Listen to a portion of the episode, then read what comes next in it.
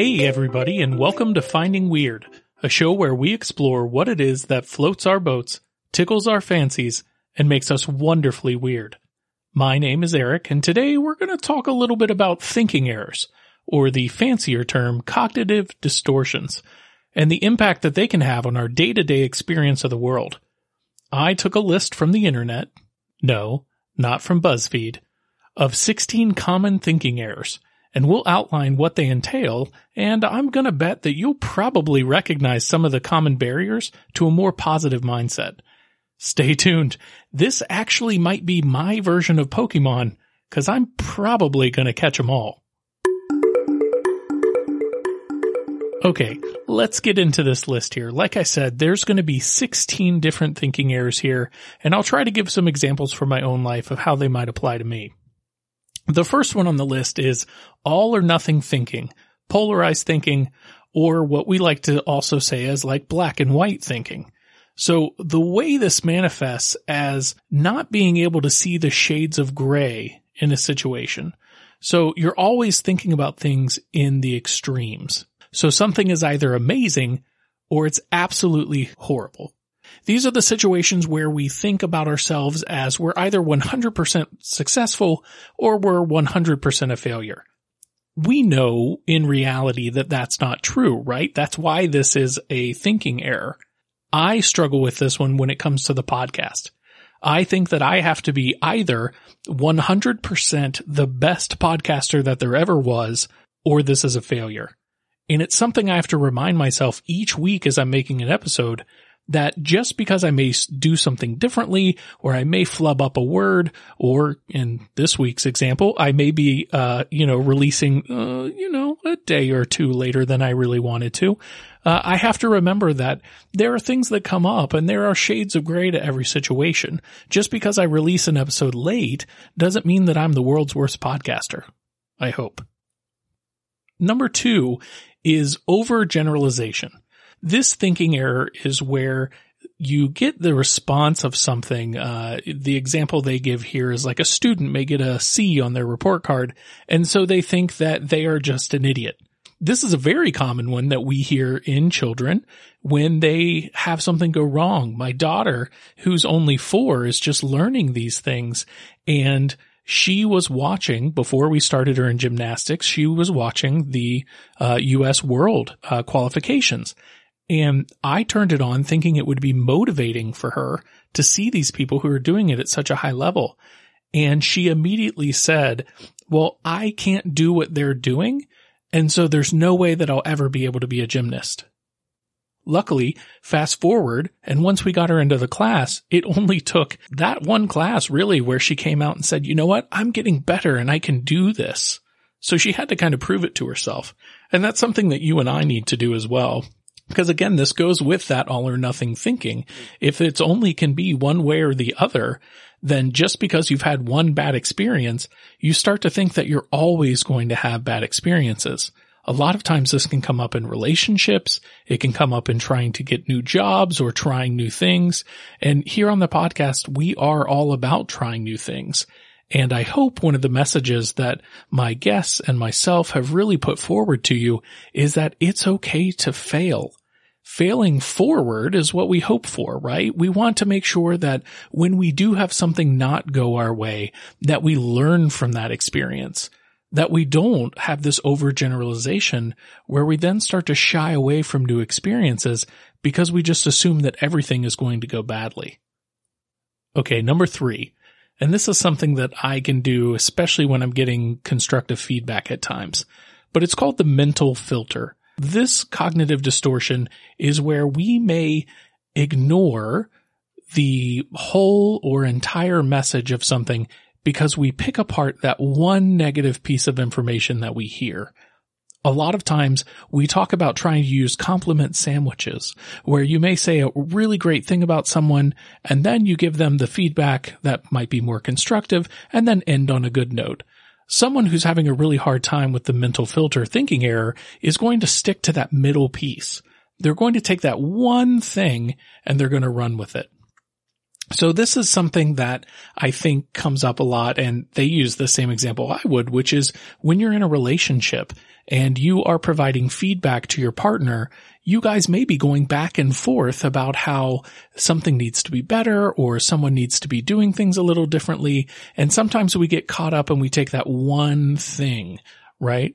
And sometimes we're even the ones pushing the buttons to cause that one thing. Uh, you know, I, I don't know, talking about, um, you know, having an argument of talking about cleaning or things like that and the other, and then looking and being like, well, but you have to realize that this is the way your mother keeps a house. Yeah. Uh, if you say something like that, it's probably okay for murder. I'm just saying. Please don't kill anybody. Okay. So the next one is actually called disqualifying the positive for number four.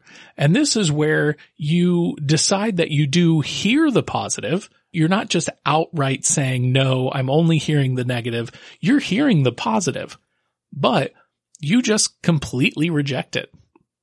And so you may say that uh, any compliment that you get is somebody trying to get something from you.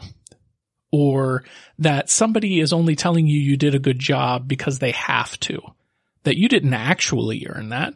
And so you just say, well, uh, that isn't really me. That's not something I should uh, internalize. When in reality, that person may be providing that feedback because you have done a really, really great thing. And so accepting the compliment is really kind of a difficult thing. Uh, I know I struggle with it. Sometimes I'll read a review on the podcast or somebody will tell me something at work and I really just kind of question if they're really being honest with me or if maybe they're just trying to make themselves feel good or something like that. Um, and so I can definitely struggle with this one. Number five, we all do it. Jumping to conclusions or thinking that we can read each other's minds. I am one to pre-plan conversations due to my anxiety and due to depression and things. And so I, I rehearse a lot and I can actually get myself so worked up in the planning of a conversation that I've already jumped to conclusions about what that person may say, especially when it comes to confrontation. So I will jump to conclusions ahead of time that I already know what this person is thinking. I already know what they're going to say. I already know the meaning behind the words that they haven't even gotten out of their mouth yet, but I just seem to know better. And if you've heard me talk about anything related to anxiety, we know that anxiety tells us things are going to be way worse than they are. And so a lot of times when we jump to conclusions, we are already anticipating something that probably 90% of the time doesn't happen. And so we really have to be careful with ourselves that we don't get too far ahead of the game and that we actually give people the space to say what they're really thinking. All right. Number six is also part of jumping to conclusions, but this is the uh, fortune telling side of this. So this is, I guess, related to what I said, but a, a little different of just like, we don't have any information we have no evidence and yet we hold these things, these conclusions to be 100% true. This is, uh, the example they give is someone who may be thinking that they'll never find love or never find a happy relationship only because it hasn't been found yet. And so we can kind of, again, overgeneralize. So related to the one earlier, and we can say that, uh, this is something that's just never going to happen which then also ties back into all or nothing thinking.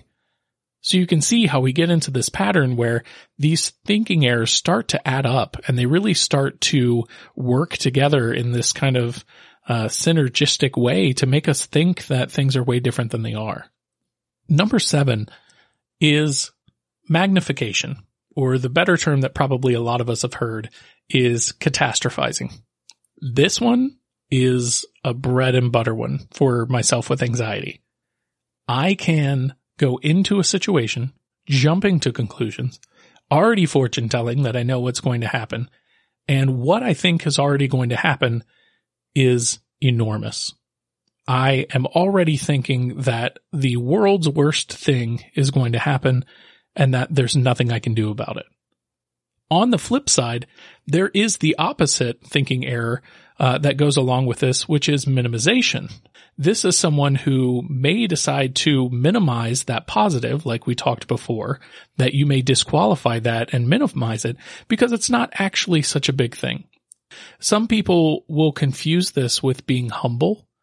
And so they believe that they're trying to be humble and they don't allow themselves to accept the compliment or award or something like that that's been given. And they minimize that situation and not allow themselves to feel the full happiness of the moment. Number eight is emotional reasoning. This is where we talk, we talk a lot about in, uh, you know, cognitive behavioral therapy about there being the difference between thoughts, feelings, and actions. With emotional reasoning, this is where the mind tries to tell you because you're feeling a certain way, that's the way the situation is. So when someone may say, man, I'm being overly emotional about this, they're only thinking about how that situation makes them feel. And it makes it really hard then to transition to action. And a lot of times we may turn off that logical side of our brain that may be trying to tell us that the situation is differently than we may be feeling in the moment. For me, this goes a lot to situations like, uh, where I'm out in public and I'm, you know, I, I know that the people in public honestly are not thinking about me. I know that the people I'm walking by or seeing, um, uh, they don't know me. They don't know anything about me, but I will have these emotional thoughts of anxiety that there's judgment coming from them, um, depending on the way I'm sitting, or sometimes the, especially when I'm eating, uh, that there may be people who are watching the way I eat or what I eat. Um, and so sometimes with my anxiety, I'll catch a glance, uh, out of the corner of my eye and, and it just starts these stirred up thoughts of, is this, is this person thinking about me? They probably are if you're really uncomfortable. Um, and so I, I think that because I feel this feeling that that's just the way the situation may be and that, and that's just not correct. Number nine is something we love at the hospital because we get to kind of say it the way we do, but uh, it's using should statements. These are situations where we talk about what we should or ought or must do. So a lot of times we'll be reflecting on something uh, that didn't go our way and we'll say, well, I should have, or I ought to have. The, the reason why we like it at the hospital is because we say to people, you know, you, you need to be careful that you're not shoulding all over yourself. And honestly, that stuck with me. Um, I don't want to should all over myself. Uh, you know, I'm already have an anxious tummy. And so, you know, I don't want that to happen. Uh, and so I, I try to avoid these when I can, but I think this is a very common one for us because expectation can be really hard for us when we're, when we're not having a good time, when we're anxious about the future, or we're depressed about what's happened. Um, a lot of times we start replaying these moments in our mind. And so we say, man, I should have, I ought have. And so we remember that we, we need to live in the now and the now is where the action takes place. So we can think about what we should have done or what we ought to do or what we feel like we have to do. But by living in the moment, we actually can decide what we want to do and what we feel might be most advantageous for us in the moment. Number 10 is labeling and mislabeling. This one is a really, really hard one. So again, it goes back to that characterization of the, the overgeneralize right? So this is where we take something and we may say, uh, well, I am capital D depressed and I am a depressed person. And because I have depression, these are the ways that I should see again that comes up. These are the ways that I should be acting or these are the ways that I should be approaching life. We get these messages from all sorts of places. So it may come from interactions that we have with others for good or ill we may be in a relationship with someone who is not supportive of us and they're calling us an idiot or they're calling us stupid or they're calling us fucked up. And these are the situations where we say, okay, well, I guess I am, you know, capitalized fucked up. So now I can act a certain way or I'm going to respond in a certain way or not respond because I feel like I've been labeled a certain way. Because I work in the hospital, this comes up a lot There are a lot of people who are coming into the hospital experience and they are hoping to get an idea of what that label might be. And one of the things that I, I always talk to my patients about is that the label that the hospital provides as a diagnosis we, we like to say that they're temporary or they're triage diagnoses because we are looking at somebody at a small, tiny part of time. I, I get to see people for a few days at most. And so trying to tell someone that they are this or are that, it can really get very rooted into identity and identity, as we talked about in our earlier episodes, is a very, very important thing. And so we really need to be careful with the labels we put on ourselves and the labels that we put on each other. Think about that the next time you're talking to someone, you know, and you're, you're commenting, you know, are you giving yourself that label? Are you giving them that label? Try to see if you can avoid that if you can. Number 11 is another interesting one. So this one is called personalization. This is where someone may take a situation that is unrelated to them or only slightly related to them, and they attribute blame in terms of what happens. This goes to situations like divorce, where kids will blame themselves and say they're the reason for their parents' divorce. When in reality, the reasons for something like that in a separation can be extremely complex and sometimes not even related to the children at all. This is a really hard one um, for me.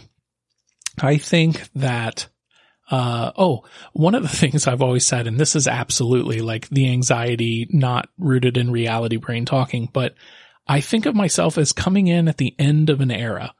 I will come into a situation and everything's been really great. So I, I honestly, I take my uh, current work situation. I came into a team that was like solid, concrete. They were together. They, they were so strong as a team and I came into this and I was like, I am just blessed to be a part of this team.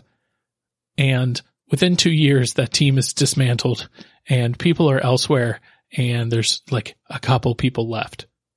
There is a part of me that says, I came into this and because I came into this, it changed. And I have other reasons for that. I, you know, other situations have happened where I've gone into college programs and had the program end the minute I get into it, uh, things like that. But that would be an example of personalization. In reality, I am not important enough to the world, uh, to completely wreck things, uh, like Wreck It Ralph. That, that's just not true. And so it's something I have to battle when I go into a situation and I go, man, I can't believe this is ending right as I got started. The next one is number 12, and that is control fallacies. So a control fallacy, they say manifests in one of two beliefs. One, that we have no control over our lives and therefore we're the victims of fate and destiny, or that we are in complete control because of that, we're responsible for everything that happens. This is kind of a more um, active version of personalization. For someone saying that if they are in control, then they are the reason why things happen. So it's not just, uh, I can be blamed for this but it's I had control and this is the way I controlled this and I messed up the way my mother felt. I messed up the way my father felt. I messed up the way that relationship went because it was all my fault and all my control and I messed it up. It's a huge piece of guilt. And then obviously that, that flip side is that there's no control and we are helpless victims. This one is really, really hard for me. It is a very, very common fallacy. And especially when we are in new trauma and new depression and new anxiety, the way we feel about things can be that we have no control. One of the big things for me I, I love talking about the hopeful nature of situations, trying to find the positive ways to get through a situation. And I, I like to focus on this area of control because action is very, very, very strong. It's one of the best ways to change our perspectives. It's one of the best ways to challenge what we're going through is to be able to give action. when you have depression and you have anxiety, those disorders steal your action. They steal your ability to find the energy to make things happen. I know because I deal with it every single day. I wake up and there's something I should have done. Here I go again. And it just drives me to believe that I can't. And so I have this issue with this where I have to remind myself that the time is now. The chance for me to take action is now. I may not always take that action and that's okay. I'm responsible for where my fate goes. Am I in control of every situation? Absolutely not. Am I responsible or in control of everybody else? Absolutely not. But if I want something to change, in my life, it's up to me to make that change. Going with that is number 13, which is the fallacy of fairness. This is where we can get tied up in it's just not fair. This can potentially go back to that feeling of being a victim of fate. That the world is supposed to be a place that is equal to everyone. And we, we know unfortunately that that's not true. Some people do get experiences and opportunities and things that we don't or will not ever get. And so we can get ourselves caught up in this kind of magical thinking that the world should be different, right? There's that word again. That the world is, is supposed to give us a fair deal. And that's not always the case. So try not to get hooked up in the, in the fairness of things. Number 14 is the fallacy of change. This is where we may expect others to change. This is where we get back into that control, right? That we can convince someone to be different. This is actually popularized a lot in culture, whether it be through comedians or sitcoms or, or things like that, where there's just enough pressure that if we can put that on people, they're going to completely change, that they're going to become a different person. We know that, you know, objectively research would say that people don't change just because there's enough peer pressure from the outside. We can be extremely staunch in our beliefs and our identities and getting us to change a lot of times happens from within. And so thinking that you're going to be able to um, talk your spouse into being a wonderful person when historically they've been horrible. That's, it's really, the odds are stacked against you. And so you have to realize that again, you don't always have that kind of power. And so you may be in a situation where you have to remember what you can change and what action you can take. And you can make suggestions, right? I think my wife is constantly telling me that there are ways that I could better help around the house or be a better father and things like that. And these are all wonderful suggestions. And as she brings these up, it then prompts self-reflection in me and affects my desire to change. So again, it's not that she has the power to change me. It's that she has the power to illuminate something and then I can decide if I want to make that change for myself. Number 15 is always being right. If you know me, uh, in personal life, yep, you've probably had at least one experience with me where I have, uh, fought hard to always be right. This is something that I, uh, struggle with in terms of being a perfectionist and thinking that I have to do things better um, or that I again should be doing things better than those around me. Um, this is a common one uh, as as they relate it back to the imposter syndrome, and that's something with podcasting that's really come up. Is am I uh, an expert enough? Do I know enough? Am I able to accurately represent what I am putting out in a podcast? And a lot of times I struggle with that. I may be experiencing something completely different and I may be explaining it really badly. Um, and so there's this constant fear that I am letting down others by not presenting a situation in the way that might help them. I need to go back and remember that it's not on me. I'm, I'm presenting the information as best that I can and hopefully there's something that will stick with you. But ultimately, whether you take something from this list or you decide to sit down and think about some of these thinking errors in your own life, that's up to you. That's not something I can control. And so I have to be really careful with getting caught up and always being right. I'm human. I'm fallible. We all are. There are going to be times where we're just not right. And I think allowing our egos to take a step back and stop arguing for us that we are the smartest person in the room, I think can really be helpful. And the final one is the heavens reward fallacy as they put on here. They talk about this one being the I am going to suffer. And because of my suffering, because of the hard work I put in, because of all of the bad things that I've been through, then I'm going to be rewarded for this. And the hard part about this is that this definitely is a distortion.